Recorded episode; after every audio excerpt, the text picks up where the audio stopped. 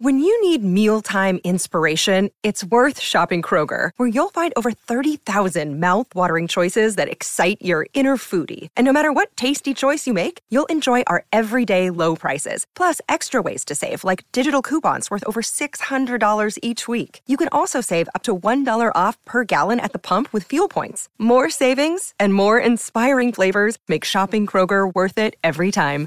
Kroger, fresh for everyone. Fuel restrictions apply. If you're struggling to lose weight, you've probably heard about weight loss medications like Wegovy or Zepbound, and you might be wondering if they're right for you. Meet PlushCare, a leading telehealth provider with doctors who are there for you day and night to partner with you in your weight loss journey. If you qualify, they can safely prescribe you medication from the comfort of your own home. To get started, visit plushcare.com slash weight loss. That's plushcare.com slash weight loss. plushcare.com slash weight loss. What's up, guys? I am bringing you a fire episode with the woman who's helped millions of people transform their ordinary lives into lives full of meaning, purpose, and passion. Mel Robbins is the motivational speaker that has shown through her own life that you really can overcome just about anything to achieve greatness. Today, we'll reveal the three habits all successful people execute daily and how to kick distractions and do what actually matters. I hope you guys love listening to this episode as much as I enjoyed recording it. If you do, please leave a review on our podcast. It really is the best way to support us so that we can get the show out there to more people like you doing whatever it takes to succeed. I'm Tom Bilyeu, and welcome to Impact Theory. Mel Robbins, welcome back to the show. Tom, I feel like I'm giving my own. I'm so excited to see you. Very excited. Let's jump right into the deep end. What are three things that very successful people run every day that helps them be successful? They get their ass out of bed. Uh, they. You and I both struggled with that. Oh my God, I still struggle with it So do I. It's I don't think people believe me. It is a thing every day of my life. every day of my life. It's such a trip. Well, I, I understand why, for me anyway. I don't know the reason why it's hard for you, but there are, a, there are levels of reasons why it is so hard to get out of bed for me and why you have to get your ass out of bed. Um, and I'll explain why it's important in a second, but first I want to explain why it's actually difficult for me. So, number one, from a physiological standpoint, it was very helpful for me to learn that your cortisol levels are their highest when you first wake up in the morning. And so, cortisol being the stress hormone, it's also something that can then flood your body with a sense of like worry or heaviness or hmm. overwhelm. And so, knowing that that was just a fact in terms of what's happening in your body was helpful. Second, for me personally, part of my childhood trauma was having a incident where you know somebody did something to me in the middle of the hmm. night and that encoded an experience in my body that is triggered by waking up Hmm. because at the age of i guess i must have been like nine i had an experience where i woke up one morning and an older kid had climbed into my bed and done something. And the second i woke up tom i was in full alarm state. Hmm. Fight or flight kicked in. I disassociated. And I knew something bad had happened. And then I had a second response, which is, did I, I did something wrong. Right. And so, you know, you talk a lot on the show about habits and how habits have three parts the trigger, the pattern, the reward. Waking up in the morning is a trigger, Tom, for my body to remember this experience of feeling something's wrong. So that's the second reason. And the third reason is is because I have fucking amazing sheets and my bed is super comfortable. And my husband uh, used to be next to me, but he would he now gets up at like 5:45. He just rolls right out of bed. And I love to just stay in that bed, Tom, under those sheets. It's so cozy, it's so snuggly, it's absolutely amazing. And so that's why it's hard for me. I don't freaking feel like getting up. And then on top of it, and you and I both know this, that an object that is resting will stay resting unless there is a force that acts upon it to get it to move. And so it is always hard for me. And how I've resolved this is by basically realizing that there are a few things that I will never feel like doing. I will never feel like unloading the dishwasher. I will never feel like folding uh, clean clothes. I will never feel like cleaning that damn cat box or picking up the dog poop in the yard. Yeah. And I don't ever feel like getting out of bed. And I still have to do it. It's interesting. So I think for me, my cortisol levels are too low. Oh. So whatever it is that gets people out of bed from a physiological level, I don't have that. So I've always felt to me it feels like the the neurochemistry of sleep is hmm. slow to be flushed out of my system. Maybe it's just that the cortisol doesn't pump enough. And so getting out of bed just seems like this Herculean task because even if there's something I'm excited to do, I find myself still wanting to lay in bed. And then the whole warm and cozy thing, yeah, that goes a long way. Like even now, I will, if I'm sleeping alone, like Lisa's traveling right now, so Yeah. I'm sleeping alone. So I always wake up before Lisa. So I can't turn the AC off. I need it to be cold when I sleep, Now, how cold do you keep your bedroom? 68 degrees. So I keep mine between 66 and 68, and that's also part of the problem. The bed is warm, Yep. and it's like climbing into an ice pack to, to throw those sheets Correct. off. Yes. So I give myself 10 minutes to get out of bed. 10 minutes? So yeah, yeah, yeah. I that for me going from four or five hours to 10 minutes was like, oh my God. well, that is a so huge thing. yeah, for so me, what do you like do 10 in minutes those 10 perfect. minutes? I try not to fall back asleep is the honest answer.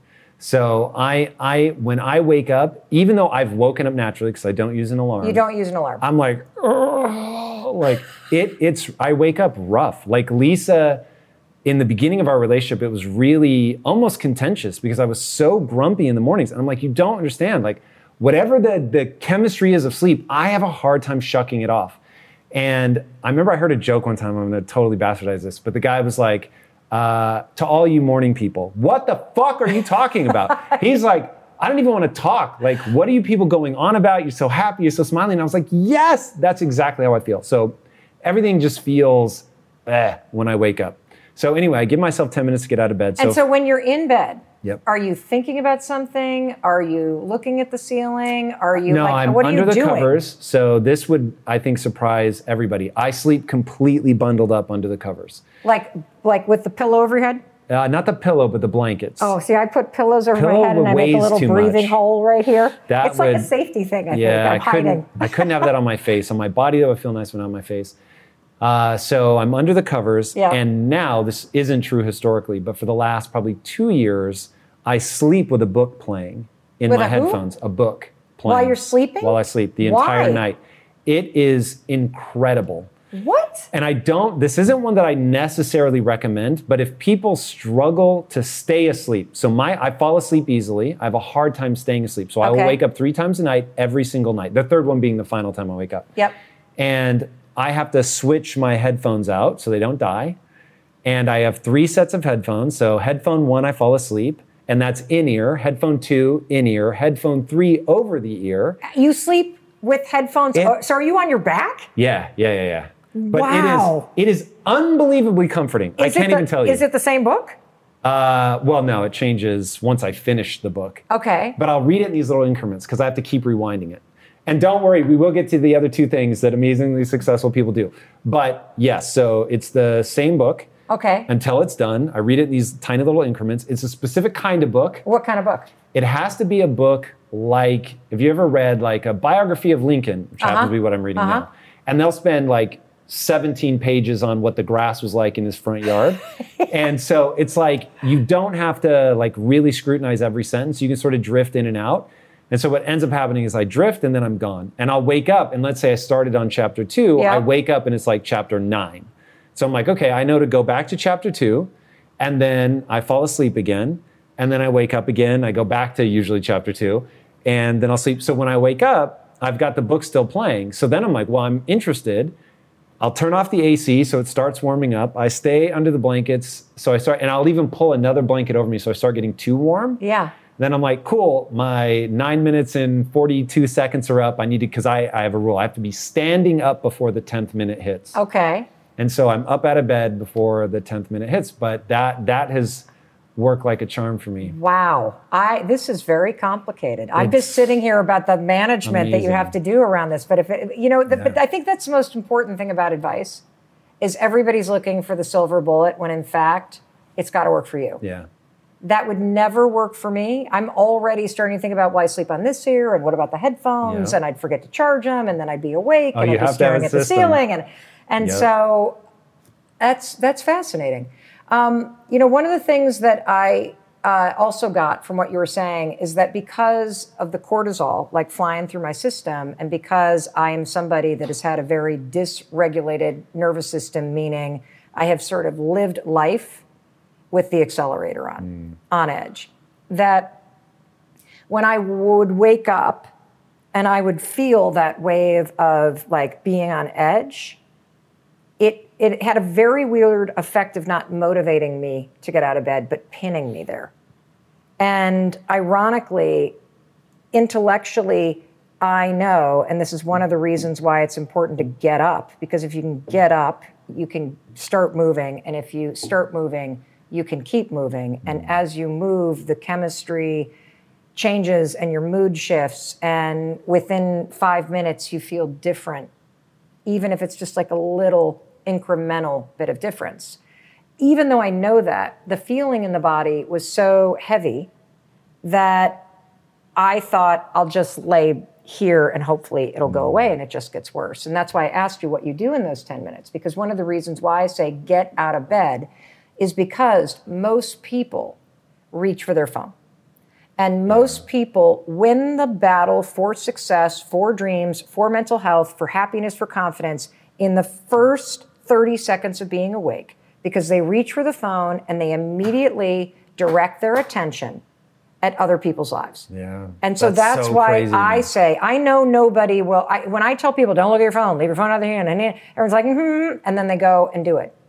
But if you just get out of bed immediately, you got a fighting chance to be awake enough to not do that. Yeah. And so I think most people, if they're struggling with being successful or happy or whatever, I guarantee you, you give your attention to social media or your phone before you've done the second thing. And so now we're on to the second thing, which is set a freaking intention for the day.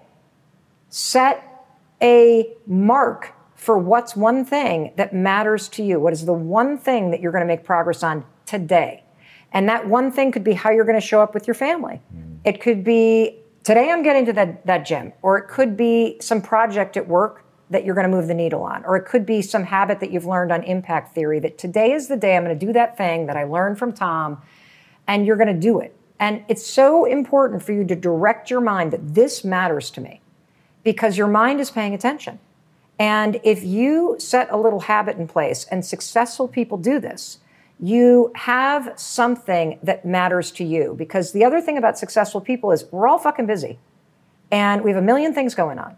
And the second that we look at our phone or we walk through the front door of our business or we step into the kitchen, other people will now need you. And you will most likely spend the rest of your day, unless you have a huge staff and you've got amazing boundaries and you've got a light, lot of white space in your calendar, and that is not me, you will spend the rest of your day, Tom, reacting to everybody else's stuff. Yep.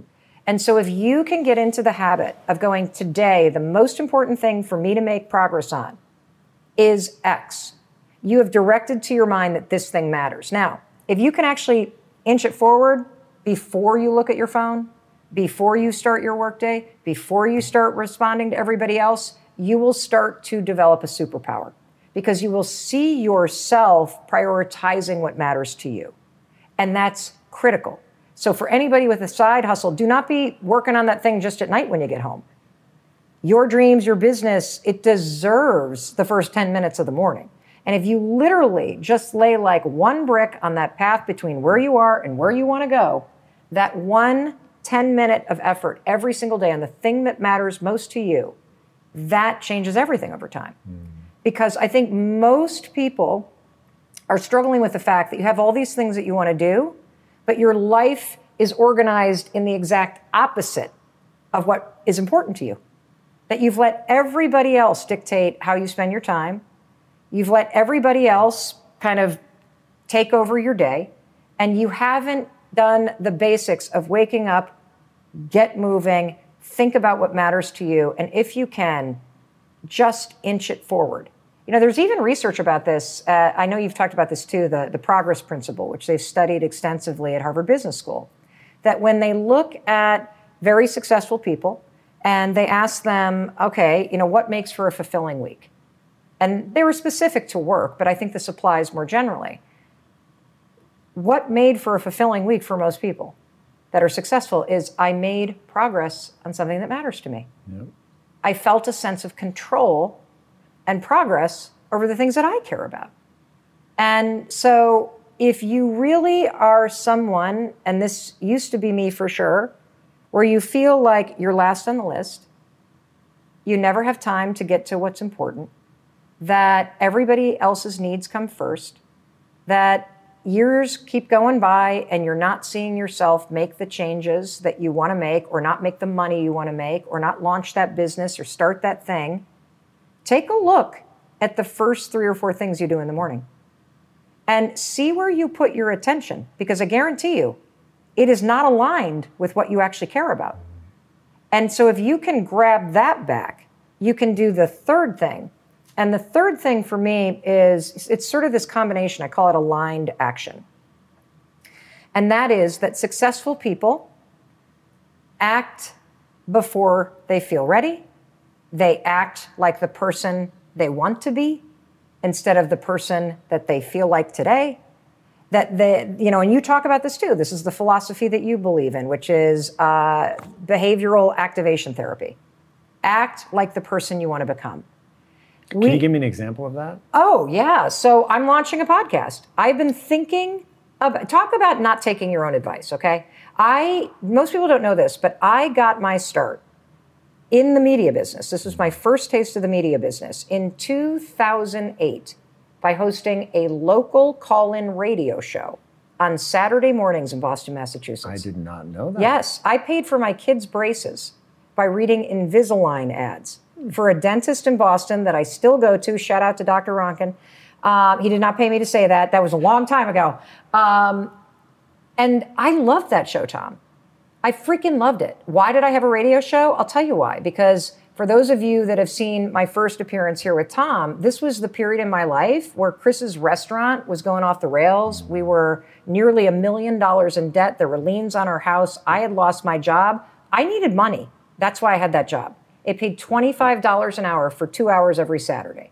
And I felt like the world's worst mom because every other parent was at town soccer. Somebody else, thank you, thank you, thank you to the Graces for driving our kids.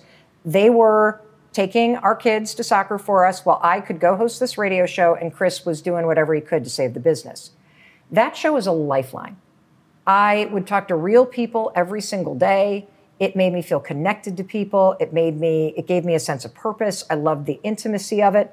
And so ever, and that show eventually grew and it became syndicated. And then I won something called the Gracie Award for my coverage of Trayvon's murder. Whoa. And that got CNN's attention. Mm. And they called me and said, hey, you know, we would love to have you be a legal analyst here. And so that then got me on CNN. And ever since I left radio, I have missed it. And I've been wanting to get back to it. And in the back of my mind, especially after I wrote the five second rule, I kept thinking, I need to launch a podcast. I need to launch a podcast. I love podcast. I, I, I have, I, I need to do this. And it mattered so much to me. I was so like drawn to it, Tom, that I think that oftentimes when the dream is such a call, the excuses match the desire for it, right? And it was never the right time. It just never, I just talked myself out of it over and over and over and over and over again. And so finally, like 18 months ago, I literally woke up one morning, I had my own wake up call, and I'm like, that's it. Like, you're going to let another 10 years go by unless you make a fucking decision to get started. How'd you get started? So you decide yeah. you're going to do it and like take people into the weeds a bit. Yeah, okay. This is where I think people go off the rails. They yep. they're sitting at home thinking, "Yeah, I want to start a podcast as well." And I want to hear because I know that you end up doing it on a way more professional stage but walk people through what who'd you call? Was it a relationship that you built 20 years ago? I want people to follow that yeah so train. first things first i went to my friend google. Honest to god even though i know tom and i know lisa i was too embarrassed to ask you. Because you know, you guys are like out here with all these millions of subs and you've like been doing the show for a while. And same thing with Lewis. Like, you know, you and I have some amazing friends. And oftentimes I find that going to people that already seem like they're at the top of the top, that's intimidating because it it magnifies, at least for somebody who's got a lot of insecurity like me, it magnifies the distance between where you are starting and where somebody is years down the road. Because part of your um, genius, Tom, is that like it's easy to look at what Tom's built and forget the fact that this dude has been studying film since he went to USC for film school. This guy is a insanely successful entrepreneur that's bringing all of that sweat equity and learning to the table. This is somebody that's dedicated himself to like years of figuring this out and sampling and editing. And so I personally find that when you go to somebody that's already there, it can be a little discouraging. So I went to Google and I'm like, how do you start a podcast? Honest to God, because I, I'm smart enough to know it's different than radio. And I didn't even know what equipment people have. I didn't know anything about, okay, do you go to, like, how do you put a podcast up? Do you put it everywhere? I don't know. Like, is there a form that you put the title on and the captions, and then do you send it somewhere? Like, I know how to upload a video to YouTube. I know how to, but I don't know anything about this market. And so I went to Google um, you're going to laugh at me, but I bought a course about podcasting. Not laughing at all. Um, I uh, studied a bunch of videos about the type of equipment that people bought. Um, I then just started stalking people that are doing it. And I started to say to myself, okay, what does somebody that already has a podcast, what do they do that I'm not currently doing? And so the first step is obviously learn about it, identify a group of people that serve as what I call your lights on the path. And so, lights on the path are people that are anywhere from one step ahead of you to 10 years ahead of you. And these are all people that can guide you forward if you study what they did. And most of them, by the way, we live in the most magical period of time. You have no fucking excuse for not walking toward what you want. I realize it may be harder for some of us with mental health issues. I realize that not everybody starts at the same uh, starting line because of bias and all kinds of things that can happen to people. But the bottom line is, through your actions and attitude, you can create anything you fucking want. And look, I'm sitting here saying I've been wanting to do a podcast for eight years, and for six years, I was nothing but excuses for why I couldn't get started. And then finally, I'm like, fuck it, I got to start. And so you start by Google the topic. Number one, Become a student of what you want to be first. That's the mindset. What can I learn?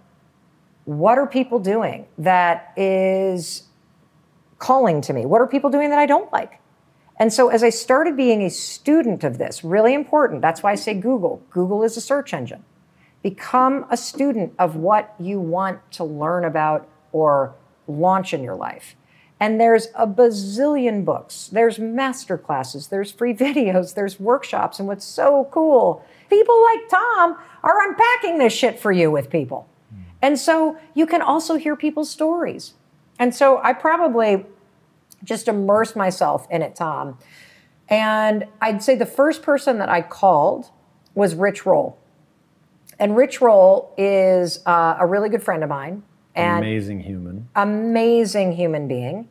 And he was really cute. Uh, I called and said, okay, I'm going to do this thing. What would you tell me, knowing everything you know, having been doing the podcast for seven years?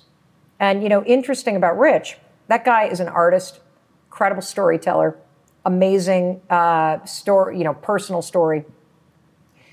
His hands are in every aspect of every aspect of that podcast. Like, that is Rich's gift to the world. And what he said to me is he said, turn on a mic. It's good advice. Turn on a mic. Start recording shit. But I'm not ready. But I don't have the equipment. But I haven't done this. But mm. Mel, if you want to do this thing, turn on the mic and start taping episodes and then listen to it. And they're going to sound like shit. And you're going to realize it's a hell of a lot harder than you think it is. Mm. And so here's the second thing. So, number one, become a student, right, of what you want.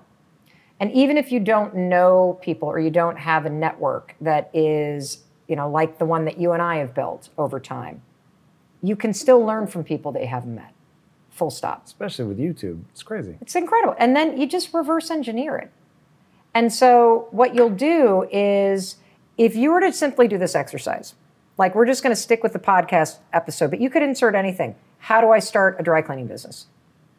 You could Google, I don't know how to do that, but I bet there's a video about it. How do I start a catering business? Do I need a commercial kitchen to do that? Like all these things somebody has figured out and they have put a video out or they've written a blog post or they've written a book or they're doing a course right now on it. As you're a student, here's your assignment from Mel Robbins. Write down all the actions that you're learning about that people do. Oh, I got to, for podcasting, I got to learn how to edit audio. Oh, I got to learn about equipment. Oh, I got to understand all these platforms. Oh, I've got to listen to a ton of podcasts to understand what I like and what I don't like. Oh, I've got to record some. Oh, I've got to under, like, there's a bazillion things, right?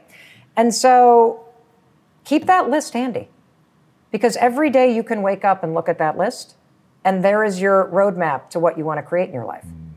And what happens next is there will be something on that list that is the starting line for real like when shit gets real. And for me, that was turning on a microphone, which I started doing about six months ago. How did you deal with being bad if you were bad in the beginning? Oh, I was terrible.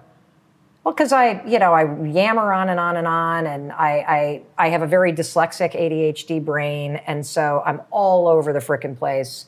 And it was interesting because I just assumed, having done six audio projects with Audible and you know these two self-published audiobooks, that okay, we got a lot to talk about.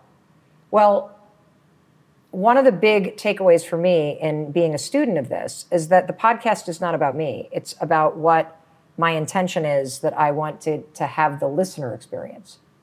And if you are going to create something that has an intention, it has a very different level of artistry and discipline and purpose to it. And so I figured out very quickly that yes, I personally want a podcast to sound like two friends having a conversation.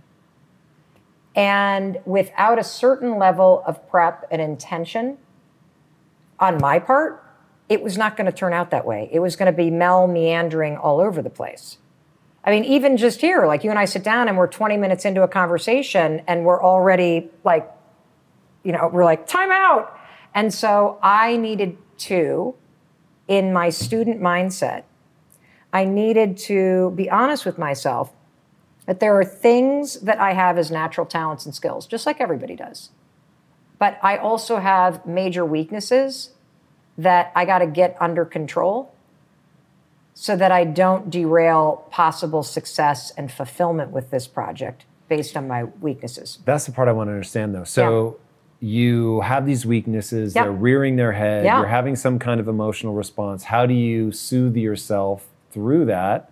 Is it just a belief that, hey, I can learn, I'll get to the other side, that the sort of awkwardness is a natural part of the progression? Or what do you do to keep that emotional demon from consuming you? It's an excellent question. It brings us to number three, right? Because we've talked about get up, we've talked about set an intention. Oh, we've talked about aligned action. And part of aligned action is about your attitude. So I think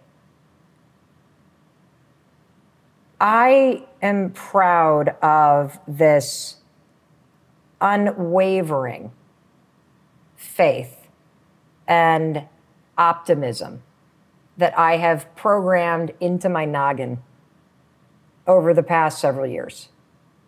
That I believe that whatever it is that I'm doing is leading me somewhere else. That every experience, especially like the shitty stuff that you can. In the universe is guiding me somewhere kind of way? Mm, no, I just feel like so so it could be mystical and spiritual, but for me, it's more of an internal grounded faith. And uh, you know, I think you and I talked about this, but I, I, I had this kind of uh, you know wake up call moment where I realized, oh my God, you know, you and I are sitting here today, Tom. And if you and I look back at our lives, you can see how everything that happened led you right here. And that even the hardest moments had a deep purpose in shaping who you are, your skills, your expertise, your heart, your soul, your habits, your perspective. And knowing that that's always been true. And do you believe that that's true? That everything that's happened to you has somehow prepared you for what's happening now? I don't believe that it's prepared me. I think that it shapes you for sure. I think most people live by the law of accident, though, and I'm terrified to live by the law of accident. What is the law of accident? that things happen and I just go with them. So I'm I don't not believe in that. every yes. I don't think everything happens for well. So one of my favorite quotes: "Everything happens for a reason, but sometimes the reason is that you're dumb and unprepared or whatever." And it's like stupid. Yeah, You make that- dumb decisions and yeah. that I will agree with. Yes. but I think that we make meaning and purpose out of things. I don't think they intrinsically have meaning and purpose. Uh-huh. So I think that life, so I think the second law of thermodynamics is true that everything leads towards entropy, aka chaos. And the only way to get it back on track is what you're walking us through, which is you inject energy back into the system. And so this idea of aligned action makes a lot of sense to me. You have to figure out, okay, I set my, I got out of bed, I set my intention, and now I'm going to do things that align with my intention. Yes. But that's going to be hard. There are going to be things that are knocking me off course. Yes. So it's interesting that you have a deep faith that, like, I guess you've made sense of everything. No, here, here's. I, let me see if I can explain it this way. Um, I know. I guess it, it makes me feel grounded, confident, and assured that all the shit that's happened back there, stuff I would not want to repeat, but if it brought me to here, I would. That it has shaped me, prepared me. It has had a purpose. Do you think things sometimes shape you for the worse, though? I think things shape you for the worse until you get the lesson or the wake up call or the frustrated kind of rock bottom moment. When it comes to platforms that will help you run a business, there is no shortage of options on the market. But if you want to use the best, most advanced, and most efficient platform out there, you need to be using Shopify. For whatever and wherever you want to sell, from launching to going international, Shopify is the global commerce platform that will help you grow at every stage of your business. With award winning customer service, the internet's highest converting checkout page, and a suite of integrated AI tools, Shopify is your all in one platform to quickly and efficiently take your business to the next level.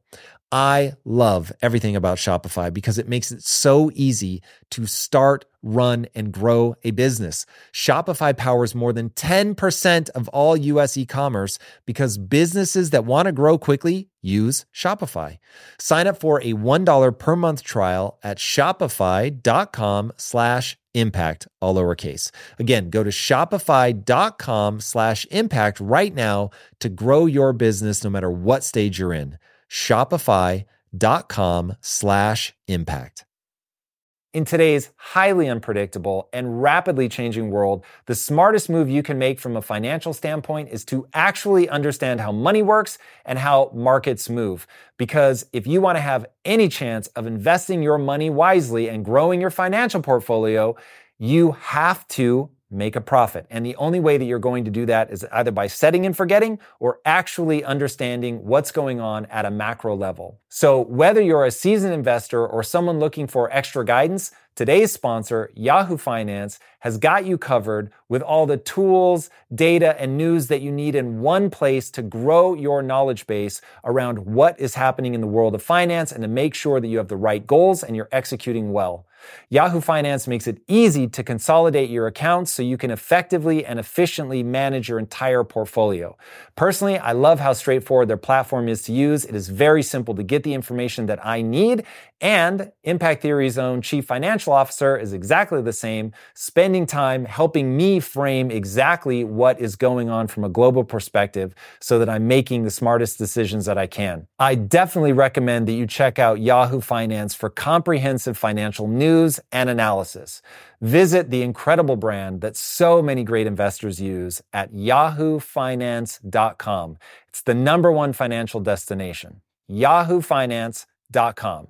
Once again, guys, head there now, yahoofinance.com.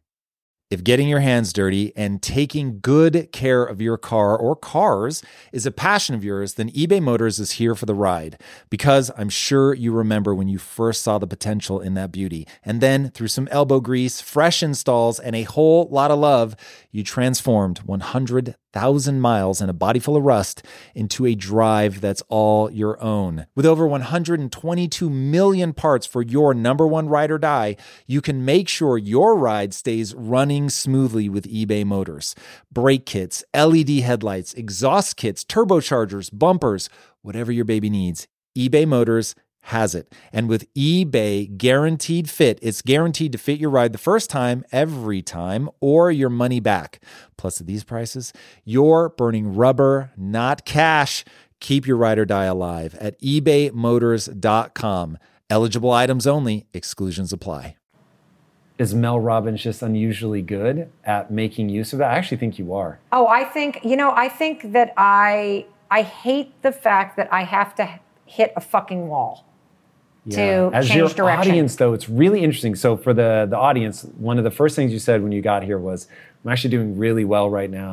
I've learned to like reject all the self hatred and Yeah, beating myself yeah, up and all that." yeah. And my reaction was, "That's amazing." Yeah. But you've made such extraordinarily good use out of all your struggle. You are uniquely able to take that mess of life and turn it into this really simple idea that people can deploy immediately. I literally find it comforting knowing that somehow every experience of my life is going to be connected to something in the future. Because you're good at learning lessons, I have to put Yes. that caveat. Yes. And when I believe that the shit that's going on is going to somehow connect to something in the future, it allows me to be more resilient. It allows me to be a little bit more, um, ob- is it objective? Yeah, objective when things are going wrong or when I'm in a really low point or when I listen to my first couple, like, episodes that I record. Okay, Rich Roll, I'm going to do a podcast episode now. And I listen, I'm like, holy shit, this sucks. And I just took on an advertising part. Like, this mm. really sucks. I got a lot of work to do. I go, yeah. And thank God you had that call with Rich. And thank God you're listening to it because you're right, Mel. If you want this to really make a difference in people's lives, if you want to really do something awesome here, you're going to have to fucking like learn something new. Walk me through that process. So, what are you doing now? The first, or what did you do? The first few episodes. Oh my god, dude! Like the you fir- d- before I came here, so we have taped about 17 versions of episode one. Not because I'm like trying to be perfect, but because I have a certain standard for what I mm-hmm. want to put out there, and I literally, as we've gotten closer and closer and closer and closer and closer to launch.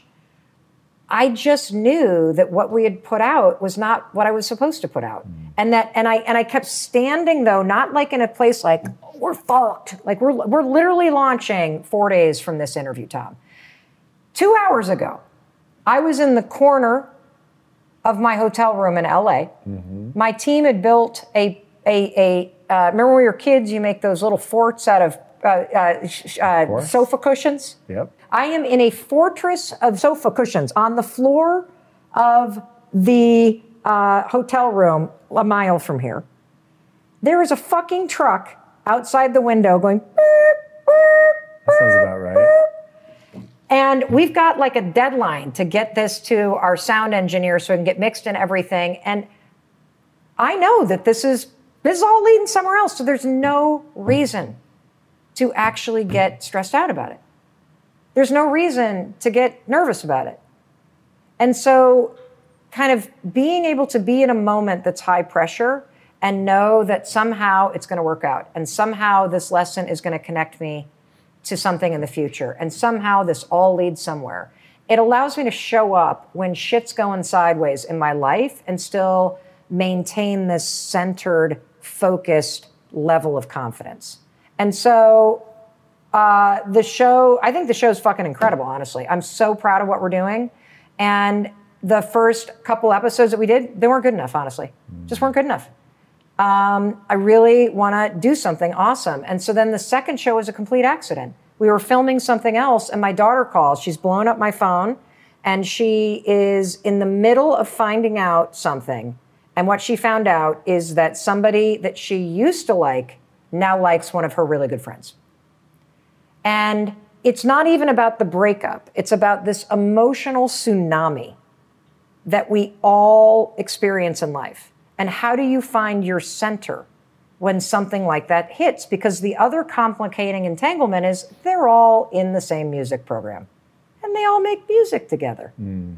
And so I said, Call me when you get out of class. We stuck the phone to a microphone as she's riding her bike. And I'm like, Get off your bike. Okay, okay, okay. She sits down and you listen to my 21 year old daughter and I unpack this entire situation in real time. So instead of talking about the advice, you're actually experiencing mm. it in real time with somebody who's going through it, which is exactly what I wanted this to be. I, I, I, I am, I wanted to have an experience that was more intimate, that was in real time, that would allow me to bring people into the ups and downs and behind the scenes of my life without turning it into a reality show because that's how I learn. I learn by not necessarily reading it in the book. I learn by falling on my face. I learn by screwing up. I learn by getting frustrated with myself because I'm making excuses about the things that I want to do.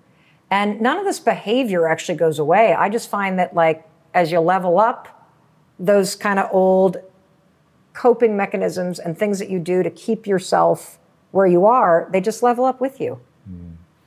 It's really interesting the idea that I think this is an idea that you and I see slightly differently. I don't know that it matters though. It's like as long as you have the frame of reference that allows you to get to the other side, it's interesting. But for me, it's I, again, just like yours is based on your experience, mine's based on mine. I have found that the lessons do not come automatically that if I don't pay attention and find the lesson and remind myself, because the way that I remind myself is there, no matter how badly I fail, that I can learn from this. And that if I learn enough, mm. that knowledge will stack and I'll be able to succeed in a way. So my thing is on a long enough timeline, I can be anyone at anything. Now, I don't believe that literally, but it's so close to true yeah. that I'm like, it, it will keep moving me forward.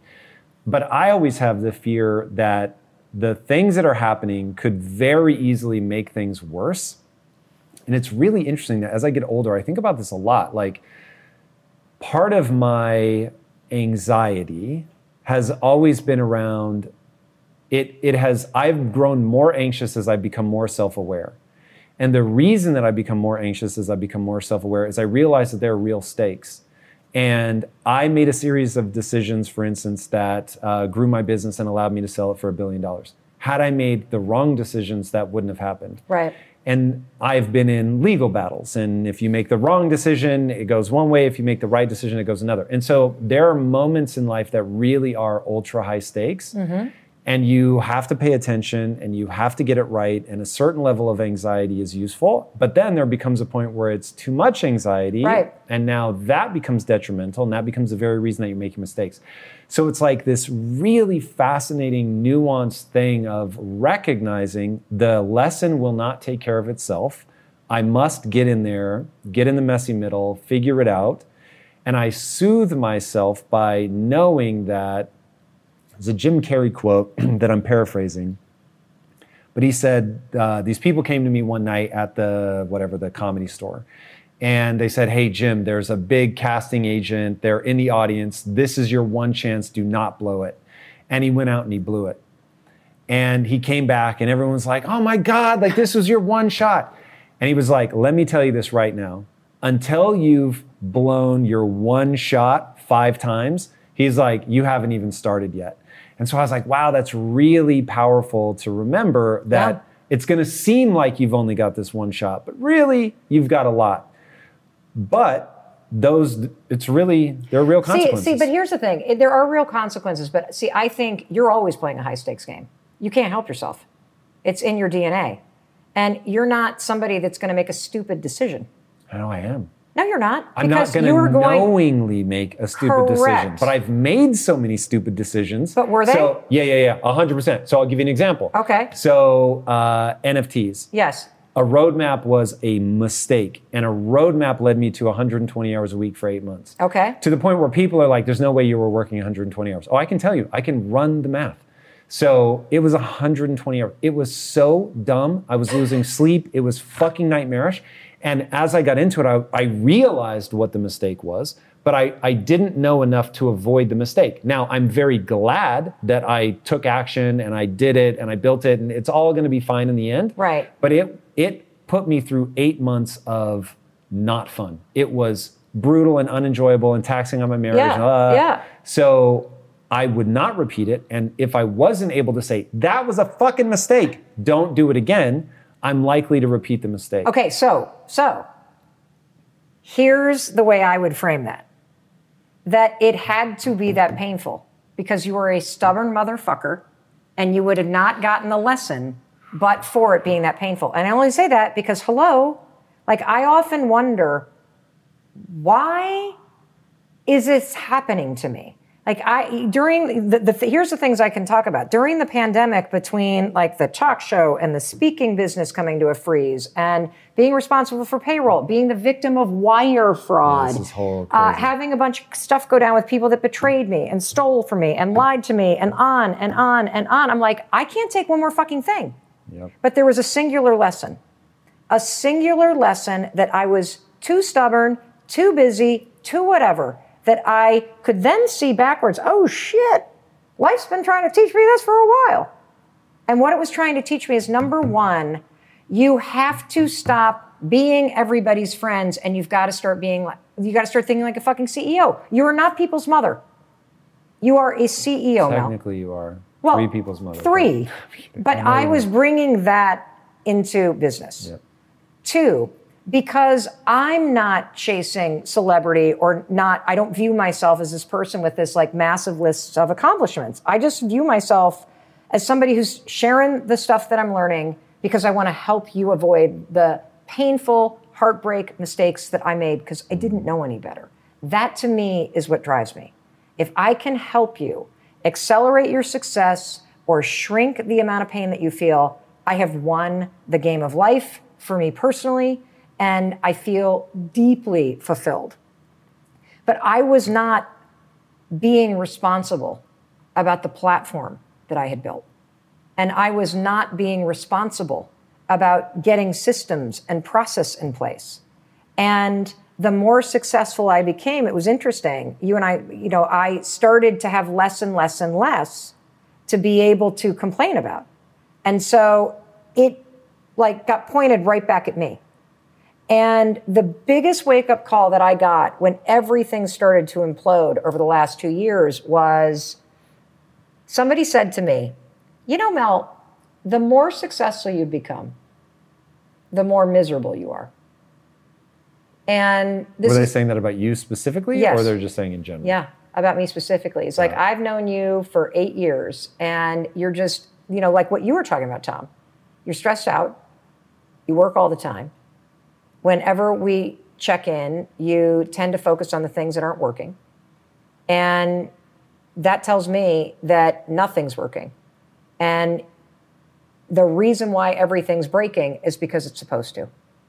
And there are major mistakes that you're making about how you're approaching things, who you've surrounded yourself with, the way that you're showing up. And life is breaking things because you're not supposed to continue building on this messy foundation. And when I look backwards, Tom, just like you kind of look backwards, you can probably see, oh, I wish I would have made it. I would, I would have saved all myself that heartache. I didn't know any better. And clearly, I am the kind of person that, whether it's because I move so fast or I'm distracted or whatever it may be, I need a sledgehammer to change directions. And I have now committed in this next phase of my life to change a lot of the patterns that weren't making me ha- happy. And so when you and I saw each other today and you asked how I was doing, I mean it. Like I am starting to have a breakthrough in happiness and being content. And I'm realizing, and this makes me very sad to say, I'm not sure I ever really knew what happiness feels like as a baseline. Like, I feel like I'm the kind of person that I've experienced a lot of joy. I've laughed a lot. I've had some fun. I've got tremendous amount of memories. I'm a good person. But in terms of having a sense of contentment and peace and being able to just be in the moment and enjoy where I am, I have never experienced that as sort of a, a way of being. What was the breakthrough? Well, I think it was um, probably two years of a lot of things breaking apart. It was the fact that during COVID, especially during quarantine, I couldn't go anywhere. And it made me confront the fact that I was regulating any uncomfortable feeling by being busy. And, you know, there's some interesting things that I've been really unpacking about anxiety. And it relates to this. So I started to see that the way I had been doing things not sustainable. I also being home, I had this like feeling of deep sadness because all of our kids were home and I realized, "Oh my god, I missed out on our daughter's high school."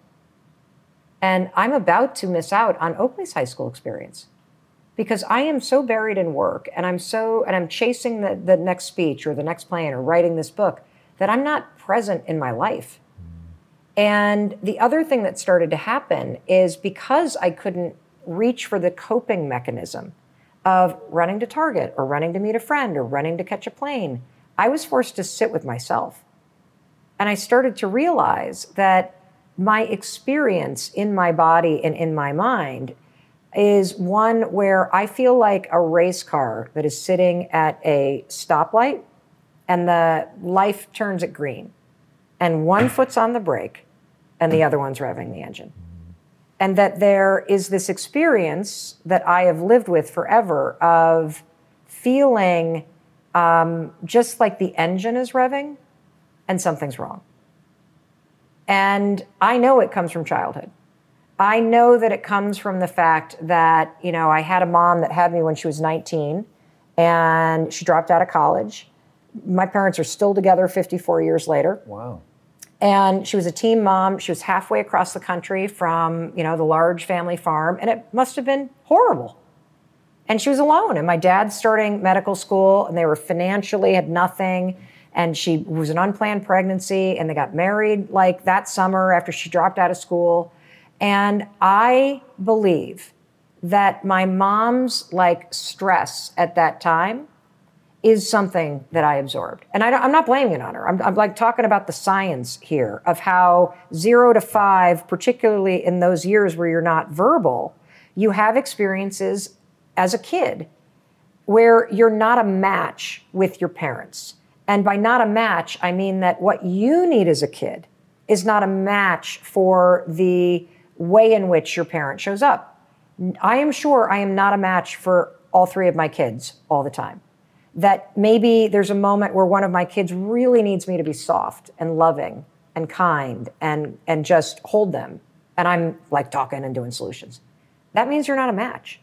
And what happens from 0 to 5 is that because your survival depends on attachment when there's not that match emotionally for whatever reason your parents aren't present they're dealing with their own shit they never got it themselves or like a lot of times, there's just those of us that need a lot of love. And you have a parent that only has so much to give. I, there's this famous TD, I think it was TD Jakes example where he was talking to Oprah and he said, I'm probably going to get this wrong, but he said, he was explaining to her, look, you're just like a 10 gallon person. You need 10 gallons of love. And maybe your mom had this much to give. And so there can be a mismatch because when a parent gives you everything they have to give, but it's only a drop in the bucket for what you actually need because you're a unique individual, you feel threatened. You feel unsafe. You feel separate.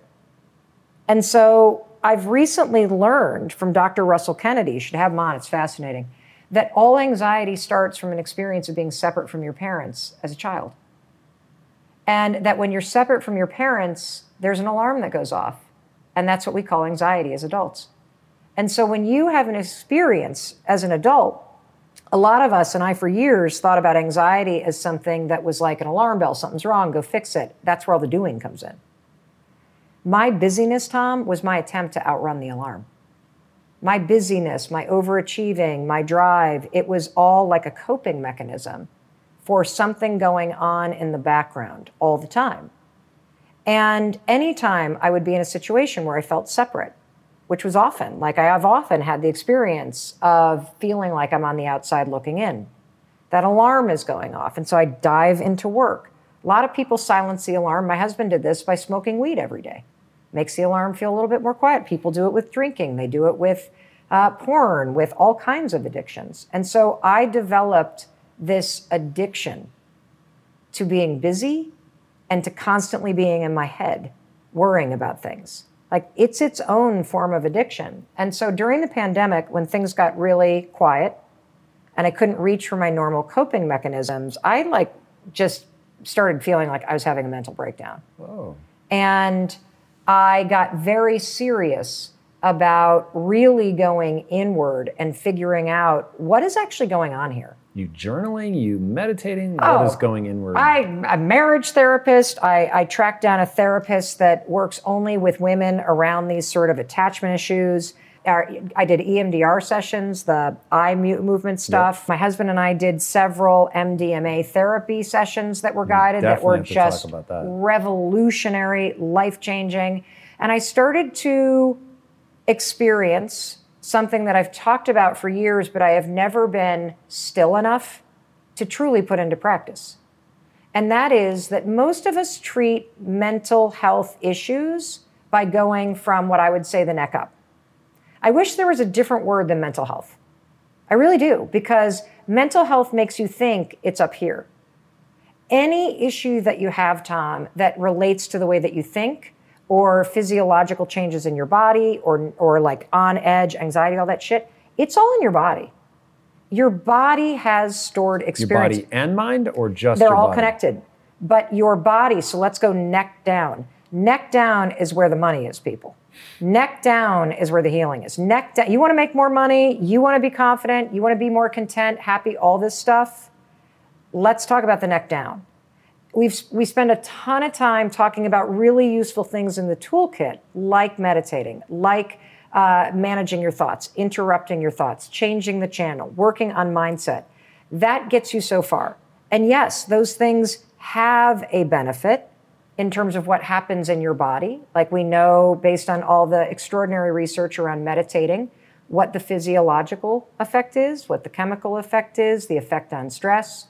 But I am a living example that if you start to attack any mental health issue or any mindset issue from the neck down, holy shit, Tom. Talk to me about how you do that. So, how you do it, first of all, is by understanding a simple fact. You feel before you think. And so, because all the experiences in your childhood are stored and remembered in your body, your nervous system, your gut, your heart, like all this stuff, it's all interconnected. I mean, when you and I were in, uh, in utero, the same embryonic clump that forms the brain, as you know, you talk about it on the show, is connected to the gut. It's the same glob of stuff. I know this is not technical. I'm not a doctor.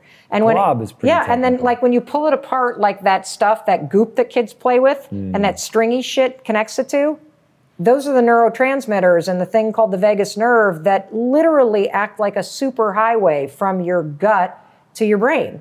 That your nervous system isn't, you know, we think of the nervous system, and I don't know about you, but I think about like, you know, the wires in your body and all that stuff. It's more than that. It's your gut, it's your heart, it's how everything's all connected. It's all of it. Stuff is hopelessly complicated. For people that don't know, the enteric nervous system, so from your esophagus to your anus, actually has as many neurons, literal brain neurons, uh, as a cat brain.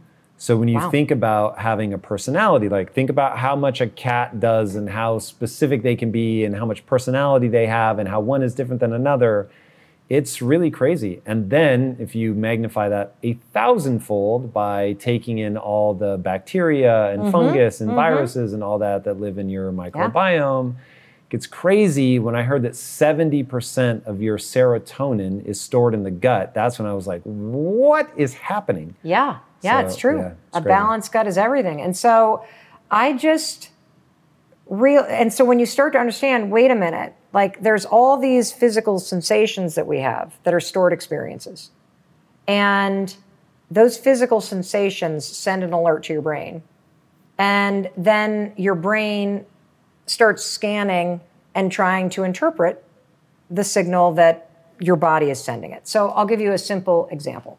So um, I walked into a um, like a trunk show that a woman was hosting uh, in this new community that we live in, and amazing group of women invited me to come over to look at this dress line that a woman had just launched. So supporting a, a female entrepreneur, meeting all these other cool women that have moved to this small town, and I walk in and I immediately feel the alarm go off. And it may surprise you because I seem to be a very outgoing person, but the truth is, I was kind of shy as a kid, and I'm not a big group person. I'm a really like one on one kind of person. Big parties are not my scene. I was never the big girl gang kind of person.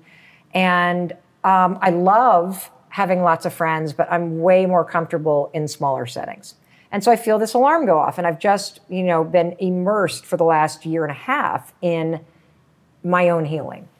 And so I go, oh, interesting. I wonder why this is going off. And I walk in and I'm greeted by, you know, a wonderful group of probably nine women.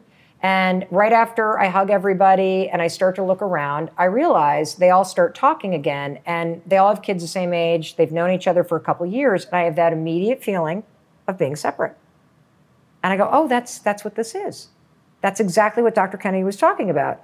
This is a, an experience that is super subtle where this alarm goes off. Now, the old Mel would have been like, oh my God, I shouldn't have moved to this town. I'm never going to make friends with people. This is a horrible decision, aiming it right back at me. Immediately interpreting the alarm like something's wrong. Because from an evolutionary standpoint, when back in the day when there were saber-toothed tigers, the alarm going off inside your body meant there was something wrong. So now that I know that this is just a stored experience in moments where the little Mel felt alone, I now know that the fastest way to flip the switch is to like literally just put my hand right here and be like, you're okay. Like just give myself the reassurance that I didn't get in whatever moment my, mod- my body's remembering from childhood. And literally the alarm disappears. And so when you start to become very self aware about your body, and when you go on edge, or when you freeze, or when you feel that withdrawal, all you have to do is give yourself a little reassurance and love in that moment, because that's all that it is. Anxiety is from the little you. And it is waving a flag to say, hey, turn inward and give me a hug or do whatever. He's got this great exercise where you can take a towel and just go like this. And it's almost like giving yourself a hug. And I will tell you, Tom, absolute game changer. Because instead of doing what I have done for 52 years, which is I feel something's wrong and I go upstairs and then I try to manage the psycho thoughts that are going on, I just go right into my body and cut it off at the pass. And when your mind doesn't get involved and doesn't start interpreting all of the signaling in your body, it passes within what's the research says like 90 seconds, but when you get really good at it, it passes like that. So things like um, uh, cold exposure. So we have um, an ice barrel, and we've got this other cold plunge thing that Joel Marion just sent to me as a gift, our buddy. I do that like several times a week. Uh, the other thing that I do is I always exercise every day, whether it's taking the dog for a walk. I get outside first thing in the morning. Um, I do all kinds of breathing techniques. Uh, whether it's like I just learned a new one where you take in two nose breaths and then it seems dumb and you look really stupid doing it. Breathing stuff so effective. dude, it seem like the exhale is the important part because when you breathe in through your nose like that, it shuts off your brain thinking. You cannot do that and think about something. Like try to do a math problem while you're going, you can't do it. And then blow out through your teeth closed. And the longer the exhale, the better because it's on the exhale that you are learning and signaling to your body that you're in control in this moment. And so, all these somatic techniques, another really game changing one is because I now think around the paradigm of neck up, right? Neck up is managing things through your mindset. And the five second rule is a very neck up approach. It's a way to force your brain to move from the subconscious to the conscious, but it's neck up. And yes, it works. And yes, it helps interrupt thoughts. And yes, it helps to redirect behavior. But in many ways, it's sort of like a push. And what I've found is the more that I go from the neck down as an approach, I think it's called somatic therapy. My mm. Chris is actually getting a master's in transformational psychology right now. Transformational psychology. Yeah, I think that's what it's called. Is this about somatic? It's about somatic sensations and also the integrative therapy with plant-based medicine. He is studying to be a death doula, like Chris what? is a death doula. What is that? It is somebody that so if hospice is somebody that comes in and is with you as mm-hmm. you're dying and helps the family and basically will do whatever the family needs or what the person who's you know terminally ill needs a death doula is a trained counselor that sits with you so that you have spiritual guidance sessions shit. about completing your life and the Whoa, meaning of your life yeah that's what, what my husband is drawn to do, do. um he's just felt a call to do it is there any unresolved thing there for him oh i'm sure i'm sure but, you know, we had his dad alive for 18 months as he was dying from esophageal cancer, and Chris sat with him all the time and, and filmed thought, interviews. I want to do more of this? Thank God, because I don't. I mean, wow. you don't either. He is a deep guy, and he is deeply interested in helping people find meaning and alleviating suffering. And, you know, at some point, we're all going to die. And I think he was very moved by that book, Tuesday with Morrie, mm. and just the experience of being with people at the end of their life. I mean, there's so much wisdom from people at the end of their lives because you're reflecting on everything. And there's a lot to learn. And I think there's also a lot of comfort that that somebody that's trained to do so can provide to somebody that is reckoning with something that we're all going to have to face in our lives. Mm. And so I think it just creates deeper meaning for him to be studying these things and helping people. And I mean, all of his work is about uh, men's retreats and helping men that have been chasing success to, to truly figure out how to be happy, how to be themselves, how to rewrite as someone who is constantly learning new information and skills, I've found some tricks to most effectively and efficiently retain and remember that information. And one of the keys to this process is actively engaging with the content. You have to use it. And when it comes to learning a new language, the most efficient app out there is Babbel. With Babbel's revolutionary conversation-based approach, learning a new language is both efficient and effective. With quick 10 minute lessons rooted in real life situations, you can start actually speaking a new language in as little as three weeks. Take it from somebody who has struggled mightily to learn Greek to impress my beloved wife and my in laws. I really wish Babbel had existed back then. It would have helped so much. So I highly encourage you guys to check out Babbel today and take advantage of the special deal for Impact Theory listeners. Right now, Get 55% off your Babbel subscription at babbel.com slash impact theory. Get 55% off at babbel.com slash impact theory. And that's spelled B-A-B-B-E-L dot com. Again, slash impact theory. Rules and restrictions may apply. If you strive to perform your best in life, bringing your energy and abilities into everything you do, then it only makes sense that you would want to be out on the road with that same power, agility, and performance that everyone expects from you.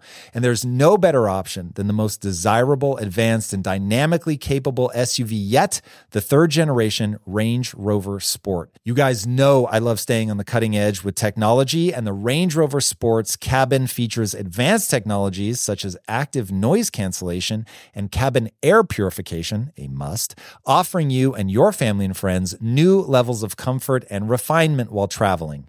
The Range Rover Sport provides an instinctive drive with engaging on road dynamics and redefines sporting luxury for the power, agility, and performance you demand in every area of your life. Explore the Range Rover Sport at LandRoverUSA.com. That's LandRoverUSA.com. Families have a lot going on. Let OLLY help manage the mental load with new cognitive help supplements for everyone four and up, like delicious Lolly Focus Pops or Lolly Mellow Pops for kids. And for parents, try three new Brainy Chews to help you focus, chill out, or get energized. Find these cognitive health buddies for the whole fam at olly.com. That's O L L Y.com. These statements have not been evaluated by the Food and Drug Administration. This product is not intended to diagnose, treat, cure, or prevent any disease. Book, so to speak. Wow. Yeah. All right. This is all very I know we're like a deep couple. This is why nobody invites us over for dinner. They're like, we're not No. bringing those two over. It's going to be therapy. I love this to death. In fact, let's get into some of this therapy. So, Yeah. what was the most transformational piece of therapy that you guys did as a couple?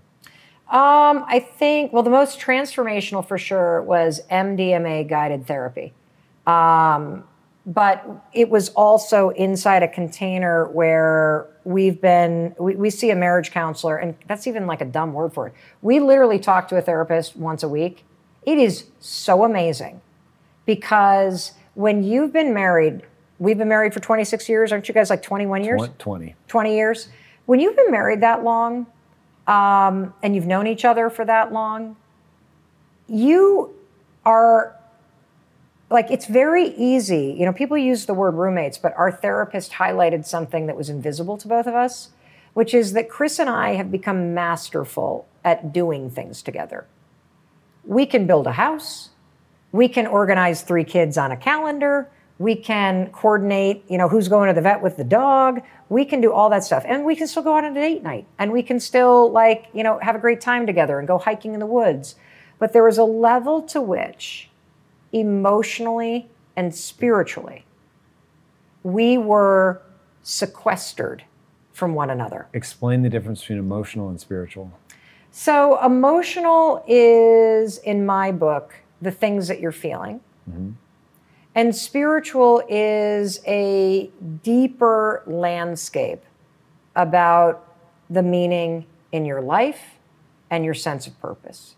And so, you guys just weren't sharing those things? I think we had gotten so busy and had fallen just into kind of the logistics of three kids and a dog and building a house and businesses and just how busy life is for all of us that we were not creating these deep moments of coming back together and really unpacking what we're thinking about.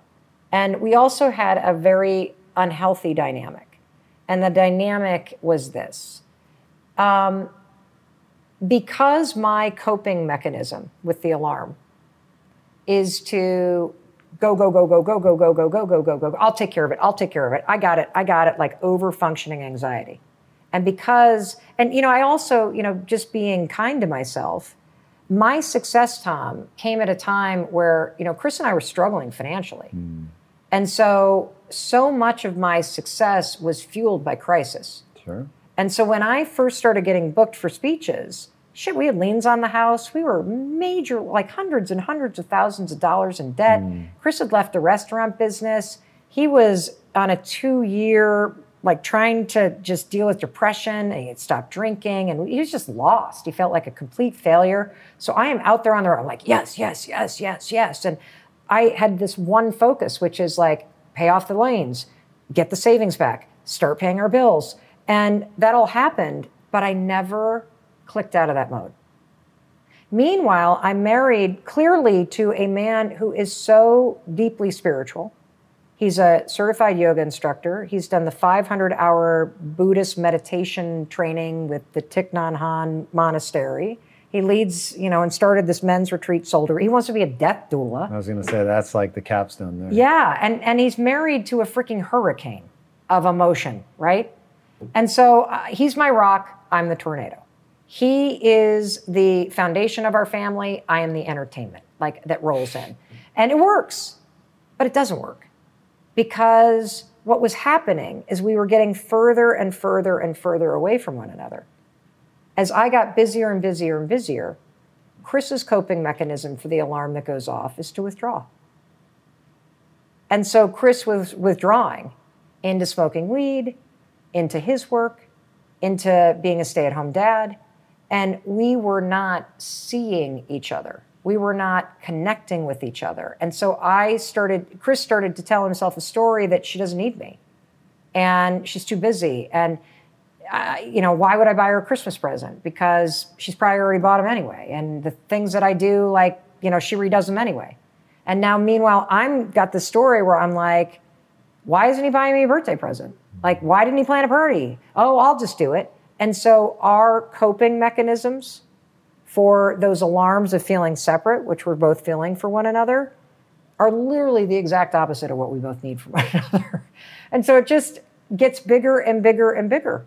And yet, on the surface, we're functioning and life looks good and we're laughing and we're enjoying each other. But the big wake up call for me, and you know, I now realize I'm really answering the question that you asked me, which is what was the thing that led you on this path of really trying to figure out how to be happy? Is I realized during the pandemic how profoundly lonely I've been. Mm. I have been profoundly lonely in my business. I have been profoundly lonely in my marriage not that Chris isn't there, but just missing this like amazing connection that Chris and I have had for so many years.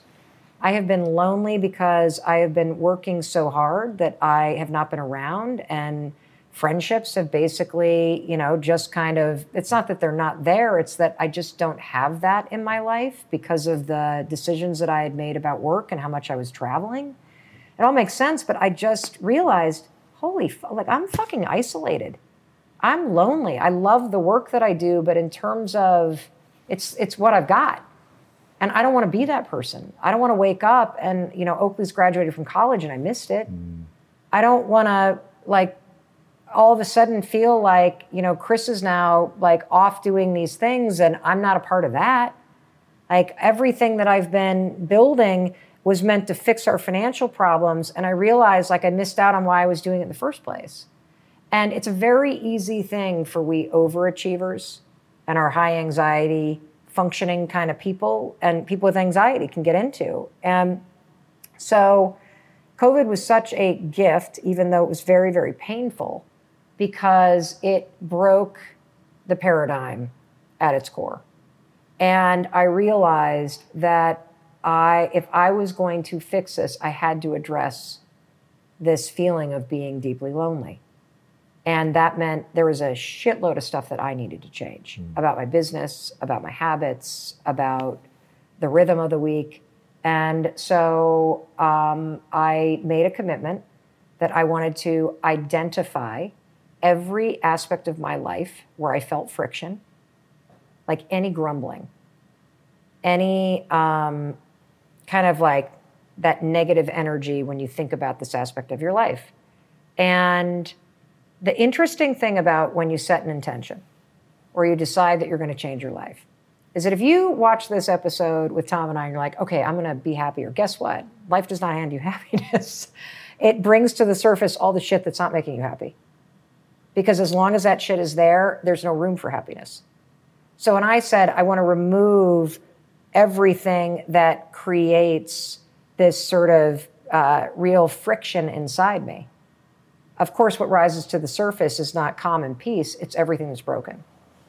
And so, one by one, and the most important thing to me is my marriage. Because the whole point of being a parent is to raise your kids so they leave and they go build their own lives. Mm-hmm. And you hope that they find somebody that you love like you love your partner. And so the number one priority was getting back energetically, spiritually, emotionally connected with Chris. And it was a painful process because when Chris's coping mechanism for stress and anxiety and you know feelings of not being worthy were going up, his, coping mechanism, mechanism is to withdraw. And so having a third party that would facilitate conversations, gave Chris this platform to be able to speak. And it gave me this platform to just be able to listen and to start to work on this muscle that I had honed over time of fixing everything. And what Chris really just was missing for me is just being together and being heard. And I had jumped so into a mode of doing and fixing that what Chris needed most, again, we're back to this mismatch thing. I was becoming a mismatch. It's not like we were on the verge of divorce or anything, but just if you feel lonely or disconnected in your relationship, go to where there's a mismatch. What is it that you need that you're not getting, but you're afraid to ask for? How did MDMA help with all this? I, I really think, I wish the world could do this. So we found out through a friend who had uh, had this experience with two therapists that are involved in all of the MAPS protocol. And um, they, and there's this big community in this area of people that are doing the integrative therapy that happens like after an experience where you go in a therapeutic setting and you do MDMA or you do psilocybin or psilocybin, I always say it wrong, or ketamine, Psilocybin. psilocybin or mm. ketamine or any one of these incredibly encouraging and awesome new modalities that are out there. And so there's the, the thing about it is is that everybody focuses on the actual like hallucinogenic experience, but the real magic is in the integration therapy that you do six, for six to eight weeks or a year or whatever to actually take that experience and apply it into your life. Mm. So with MDMA, which I think the street name is ecstasy or, ecstasy or Molly, um, you go into uh, this, you go into a room, and for us, it was like imagine a barn that's like a nice yoga studio with a wood burning stove, and the therapist couple that helped us do this and facilitated literally looked like you would buy the most amazing produce from a farmer's market from them. Like just, you just want to hug them, amazing married couple. And this modality had changed their marriage after decades. And so we go in, you set an intention, you then take uh, whatever it is that you take, it's in a pill form, and then you sit and talk. And about 30 minutes in, you start to feel warm. And so they want you to then quickly get onto your like cots or mattresses or whatever you're on. And the the wife was with me and the husband was with Chris. And you put on this mask and then you put on these headphones and they have a 6 hour long delicious playlist. And it is the most magical. I thought you guys were going to be talking for sure. Oh, no, no. It's not an external experience, it's an internal one. This is shocking. It is totally different than taking So you're in the concert. same room, Yes, but you're you're in the not same room. talking to each other At all. Are you just listening to music? And you're blindfolded. Are you meant to think about your part? Oh, dude, no, no, no, no. So, so wait till you hear this. Okay, so, Did they give you instructions before the headphones go on? well, the, all they said is like, if you need anything, just reach over and one of us is sitting there. Uh-huh. And if there's something that you want to remember, uh, say so and we'll write it down. If you have to go to the bathroom, like, you know, we'll help you get to the bathroom. Right. And Are you if- listening to the same playlist? Yes. Okay. and they're listening to it too. So it's both in your like crazy, like the high def headphones, Right. and they're listening to it in the room. And Tom, we've now done this twice, uh, the full protocol, which I'll explain. The first experience was completely different than the second one. Interesting. And what they say is that the um, the the medicine, uh, the music is the guide. Because what happens is this: when your vision is blocked, and the music begins, if when you drop into the the MDMA, and the reason why MDMA is so helpful is because it blocks the amygdala. So in guided therapy with a, with an intention, you can revisit things in your life, But they're not guiding you. The music theoretically is and your intention you. is. Uh-huh. But if you want to talk, they're there. So I'll explain what happened to me. So my intention the first time we did this, because this was about 18 months ago, is I'm like, I'm sick of being miserable. I'm sick of this campaign of misery. I'm so sick and tired of seeing what's wrong and not being able to be like happy. I want to remember the happy moments of my life. I want to look back on my life so far and see the amazing things. Mm-hmm. I want to be reminded of that, you know, yep. because that cognitive negative bias in our brain is a fucking bitch. Like the fact that they, it makes you think of all the things that went wrong and it amplifies those things as a way to protect you versus magnifying the beauty in your life. So that's what I wanted. The headphones go on. I feel this big wave come up my body.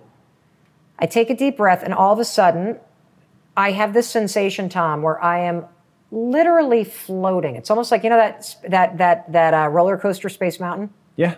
So it's like you're on Space Mountain going slow, and I'm in the air and I'm flying, and all of a sudden I realize, oh my God, there's Bear Lake. There's the lake I grew up on, and I swoop, I, I like swoop down, and there I am with Jody Bricken, my childhood best friend and we're ice skating. Is this vivid, like hallucination it kind of thing, or just like a memory? I just no, I was there. Like it's not even like a projection; it's like you're in the movie. Hmm. And I was in the thing, like it was just this relived experience. And so what it's doing is it's unlocking your subconscious and allowing you because it suppresses the, the amygdala to experience things without a fear response. Okay, so we're with Jody Bricken. Yep. So that lasts, the... and then the music changes. Like you have no. Did we learn a lesson with Jody? No, I'm just like there. Just there I'm just like feeling good. I'm like, Jody, holy what's shit. up? And then the music changes, and I see these like little feet, like a like a baby. Mm-hmm. And I look up at the sky, and, and I'm looking from the perspective clearly of the the uh, stroller and I look up at the sky and it's this bright blue, impact blue theory blue. And there are these big clouds. There are kites everywhere, everywhere, Tom.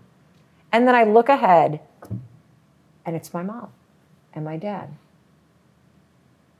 And she was so fucking young. Like I, I, I, I saw her in that moment and I saw something that I'd never like allowed myself to consider, which is holy shit, they were kids. And here they are in the middle of Kansas, and their families are a two day drive away, and they got this brand new baby. She was so young. And I had never stopped to think about what it must have been like for her. And I felt this huge wave and I'm, I reach for time, I'm like, I can't handle this, I can't handle this. And she's like, Yes, you can. She's like, What are you feeling? And so she puts her hands on my chest and I start breathing in deep. And I just am like, I she just and I I felt so much love for her. And, you know, we've had this intensely loving, intensely like combative relationship. And I think at a deep psychological level, she said as much. She gave up everything to have me. And so there's a real tension of feeling deeply proud and also feeling like I never got to do that. Right. And so it really shifted something in me. And and then it just like every music, it was a different experience. And like I flew over the house that we live in in Vermont now. I saw my daughter's wedding. I saw this place we it just was like the highlight reel of past, present, and future. And it had this effect, Tom, of feeling like somebody had gone through every nerve in my body, like with a little coconut oil, and just smoothed it out. Interesting. And when I was driving home, and the other thing that's really interesting about this experience is that the second that you take the eye mask off or the thing, you're out of it. Like you're literally like, wait, where did that world go? And you can get up and go to the bathroom. You're like, I got to get back in there because this is going to wear off. Like, it, it's crazy. So um, when I was driving home from it, I called my parents. I'm like, oh my God, I this thing. And I said, there was this one moment I didn't tell them the vision. I just said, you know, I, I, I was just like, I think I might have been a baby and I was looking up at the sky and there were kites. And they're like, oh, that was Kansas City. You were probably one years old. There's a park by where we lived. I don't remember this. I don't have a single photo of it. Mm. It was something stored here that there was something in the music that connected to an emotional feeling that I felt as a child in that moment, and the memory came up. Incredible. So, the second piece that you do in this therapy is that six weeks later, you take it as a couple. You get on with the Zoom call with the you know two therapists. You set your intention, and then you sit together. You can have music. You cannot. You can do whatever. And because you've had this shared experience and you've been doing therapy, you now have this incredible experience where no holds barred. It all comes out. Like Now you, you're talking, oh yeah, now you're talking for hours and hours and hours and but the hours. therapists are there on Zoom Nope, you, you, they just set you up. and then You do your thing, and then it. you go for it, and then you report back in. And that ex- two experiences, literally, it was as if somebody reconnected that energetic between the two of us, and it hasn't left. Now, the second time that we did this, because the day we moved into our house up in southern Vermont, um, that we just have relocated to from Boston, we had them come back because we wanted to do a ceremony in the new house. And so, same exact thing. Chris is on this cot over here. I'm over here on this mattress, pillows, blankets, whatever. We set our intention. And I say, I want to, because now I'm working on happiness and I'm working on catching this campaign of misery, which is what I refer to as this framework that I had where I didn't even realize how much I kept myself company by complaining to myself, mostly about me, mostly about like the things I was doing wrong. And it was the high five habit that had me start to see it and interrupt it. And once I noticed it, it was sort of overwhelming how often the first thing I thought about was negative, or it was focused on what I wasn't doing, or it was jumping ahead to 15 things I didn't need to worry about today. But I was so used to it in the background. And it's very common. You can adopt these things from parents or not, or whatever. So we take the thing, we put the iPhones on, headphones, we're in our brand new house. I, you know, like have this expectation that it's just gonna be magical. Nothing fucking happens. And so I'm laying there, I'm like, where's the fucking visions? Where's the kites? Where's the and I'm starting to get agitated. And I'm starting to feel friction. And I start tapping on the I, I don't think you guys gave me enough because I'm not seeing anything. She's like, it's working. I'm like, no, no, no, I don't. Like nothing's happening here. Like, I, I what's happening? Like, I'm not. And and I, I said, is it working for Chris? He's like, oh yeah, he's like deep in it. I'm like, well, something's wrong. She's like, the medicine is giving you exactly what you need. And so now I'm like laying there, Tom, and I'm like, why is it working for him and it's not working for me? Like, I don't know. And I'm, blah, blah, blah. I'm in it. I'm like in the matrix of my own bullshit. Why? And then I start going, well, wait a minute. What if you just laid here for five hours and listened to music? Why would that be bad? Why do you have to be complaining? Why are you judging everything? And so now I'm in my own head, zero hallucinations, zero memory, zero anything. And so hours go by like this, where I don't fucking shut up. And I'm getting more and more and more friction. It's like my whole body is like, why isn't this working? And finally, I say, Tanya, this is going to be over soon. And I'm not going to have like, I, I don't know how to let go. Hmm. How to, and she kept going, just drop in. Just let it work. Just, just let go, Mel. I'm like, I don't know how. And she's like, exactly. That's what it's trying to teach you to do. And then I said, but if I don't figure this out, if I don't figure out how to fucking let go, how to just be okay, this whole thing's going to be over. And I'm going to have missed it. And then she said, just like your life. And that was like, holy fuck. And so I just stopped and I laid there. And I don't know how long it took, but next thing you know, it was like all there. And that was not the real breakthrough. The real breakthrough was literally, it happened like for the next six weeks. I felt, I know this is going to sound really weird, but I, the next day, I could not get off the couch. in I, a negative way. in a weird way. I sat on that couch for at least 36 hours. Is this a depletion of serotonin, kind of negative rebound? I felt like I had like wax candle dripping energy off me, that there were energetic layers shedding from my being. That the, because the shit I'm trying to break apart, Tom, is generational shit. I want the campaign of misery as a default to end with me. I do not want my kids to have it. I do not want to spend the rest of my life focused on what's not working or beating myself up. And I think that you can, a thousand percent from the neck down, you can change your experience of what life feels like.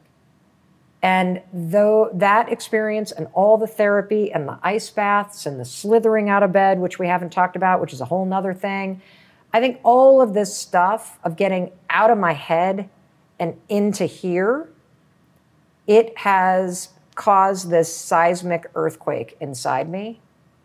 And it's allowed me to break apart shit that I didn't even know I was carrying with me from generations and generations and generations of behavior of hardworking, immigrant, you know, tough and all this stuff. Not that there's anything wrong with that, but I want to experience love.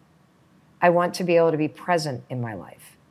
I want to feel something other than something's wrong or, okay, we're laughing now, but all right, now we're back at the grind tomorrow morning. That there's a way to go through life. I know it where you feel more like you're on that raft above the wave.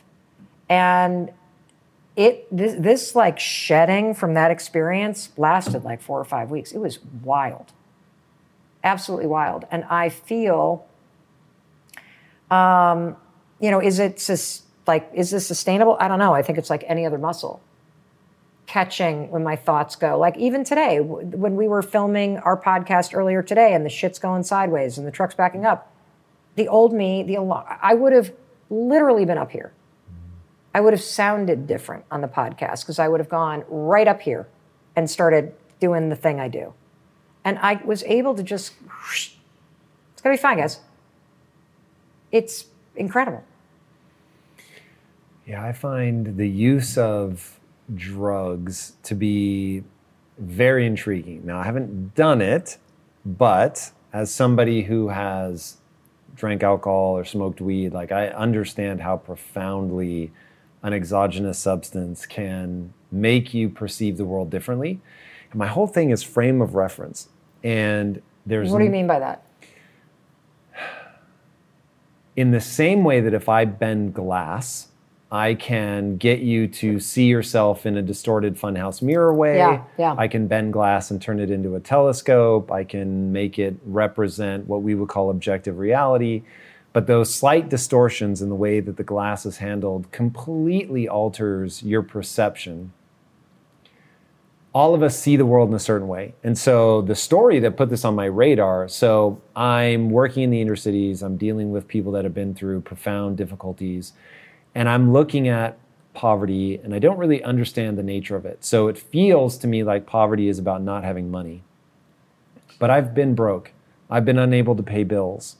And I was poor, but I wasn't broke, or vice versa, depending on how you define the terms. And I started to realize oh, this isn't a money problem, this is a belief system problem. But when you think about what beliefs do, is they create a way of perceiving the world. And so the moment that it all clicked for me was I was talking to this guy and he was really smart, really smart. And I was like, dude, you're so smart. You're probably smarter than me, but you're not doing anything with your life. What the fuck?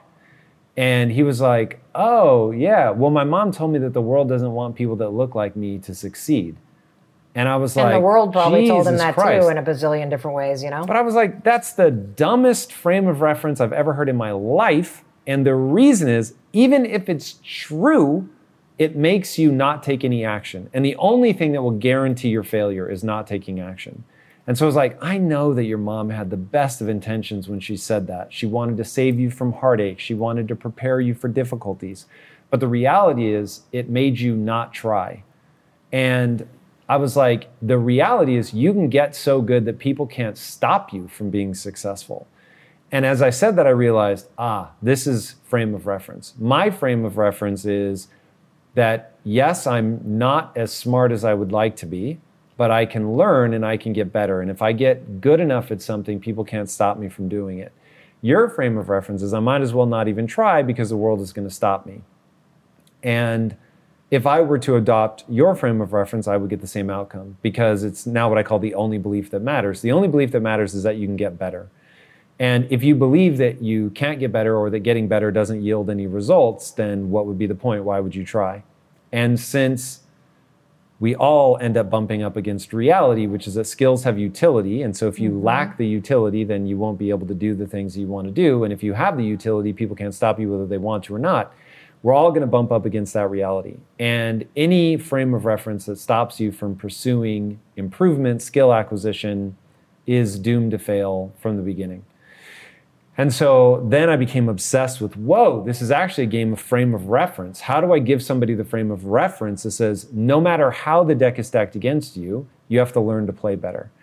And that, I mean, that is impact theory. It's literally why it's called yeah. impact theory. This is yeah. my theory on how to oh, impact interesting. people. So, well, and that's especially important not only when your mother says it, but if you uh, are a person that society is organized and sending messaging and discriminating against you that message just gets reinforced by your lived experience. And so it, it gets reinforced that, by what how you interpret it. Well, that's so, your brain. If your brain from a very young age is told the message that people that look like you like don't succeed so don't bother whether it's told from your parents or you get that from your school or you get that from the media or you get that from some asshole that says it to you your brain and the RAS of course lets it in, and then looks for matching theories. It starts spotting it. And so it's both true that bias and discrimination exists, and your mind organizes itself to see it everywhere as well. And so you have to fight.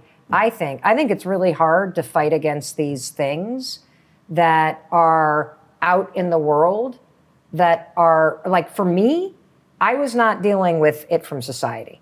I had built enough of a, of a cage in my own mind that that's what I was breaking through. What I'm trying to say is, I think shows like Impact Theory are essential because if you start to believe that shit, whatever that shit is that's not true, because everybody is capable of change, period. You and I have seen too much evidence of it that you could try to argue to Tom and to Mel Robbins that this person is beyond change, it is complete bullshit. I think everybody is capable of change unless you have some sort of incredible di- psychosis or diagnose something or another that makes it neurologically incapable. Everybody's capable of change. And so the importance of what you're doing cannot be understated because our brains are organized to spot evidence that matches our belief system. That's the way the RAS works. And until you start to interrupt the story that you're telling yourself, you're going to continue to feel stuck. You're going to continue to see those thoughts. And you're the kind of content that you're putting out is hugely important because the other thing that interrupts the RAS is representation. If you see somebody that looks like you, or you see somebody like me that was uh, facing bankruptcy 14 years ago and have liens on my house, and you see somebody else that face the shit that you feel overcome by, it's proof that you can do it too. And so, thank God you're doing this. Yeah, it's interesting. Getting people to realize that whatever your frame of reference is, it's been a series of choices that you've made about what to believe. And the problem is, most people think that what they believe, they have simply realized objective reality. And so getting people to understand that it's not objective reality, that it is a distortion, it's a funhouse mirror that we all construct. And it starts when we're young, so it's like who's responsible for constructing it? I'm not even worried about that. All I care about is you can reshape the glass at any time and getting people to really engage with whatever your frame of reference is, there's a frame of reference that will move you towards your goals, and there's a frame of reference that will move you away mm-hmm, from your mm-hmm, goals. Mm-hmm. That's the aligned action thing. Exactly. And the catch is that aligned action follows from the intention, which follows from the, you didn't say wake up, but I'll say wake up in my own language, of recognizing that all the things you believe are, it's a construct. Now, it's a construct that's based on things that are real. You bump into something, it really does hurt. And so that that stimulus is real, but the response is chosen. And so the story that you tell yourself and Well, we, hold on a second. Here's where I would push back. So, where I would push back is this I think once you become an adult and you're outside of the family home or the, the church of origin or whatever the hell it is, that you now, once you get away from that container, you have a choice. And away from that container may mean that you've logged onto YouTube and you found videos that make you start to think different and to question what has been programmed in. I believe that most of us do not have a choice when we're little.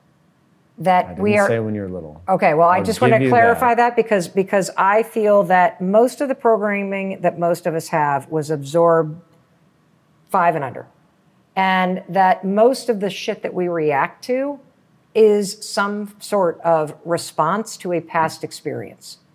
And that it's not until you have a wake up call from somebody like Tom Bilyeu, or you see somebody that has been in your circumstance uh, that has overcome it, or somebody says something that challenges what's been programmed up here, that's the wake up call.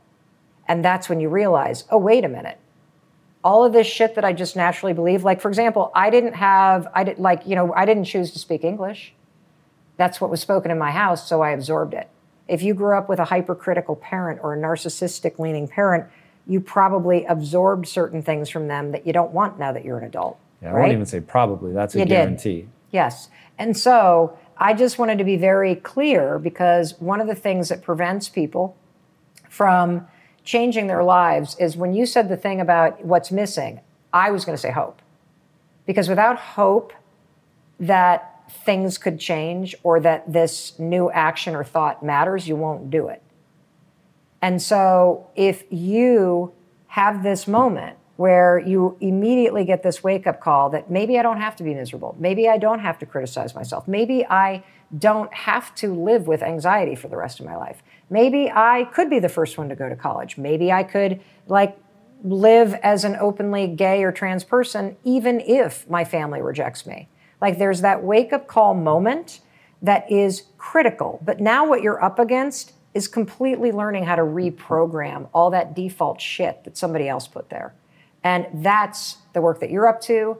That's the work that I'm doing for myself. And I did it at a certain level uh, up until the last two years. Like I've been chipping away at this shit at all different kinds of levels. And I think the more self aware you become, and the more successful that you become in achieving goals or taking away a lot of the stressors that, you know, are no joke, like paying your bills, the deeper the opportunity to attack the deeper shit, which is what I've been working on. Yeah, when you go on that journey, it is profoundly transformational. It's incredible. Where can people follow you, Mel? Where can they see the podcast or hear the podcast? Uh, so just at Mel Robbins. That's it, melrobbins.com. The podcast is everywhere. Um, and uh, I just, I, I'm so excited, Tom. Um, the support is just overwhelming. The YouTube version of the podcast is uncut, it's behind the scenes. We're going to put up all shitty, awful first episodes that we filmed, anyways, because why the hell not? And um, the audio experience is slightly different, but I'm really excited. I, I, I, sit here and I go, wow, I can't wait to have you on my show. whenever you are. And I also uh, can't even imagine how different both of our lives are going to look and feel in five years. It's incredible. Yeah, because that's when I first met you five years ago. It's insane. I love it. Thanks for being my friend. Thanks for being mine and thanks for coming back on. And everybody at home, if you haven't already, be sure to subscribe. And until next time, my friends, be legendary. Take care. Peace.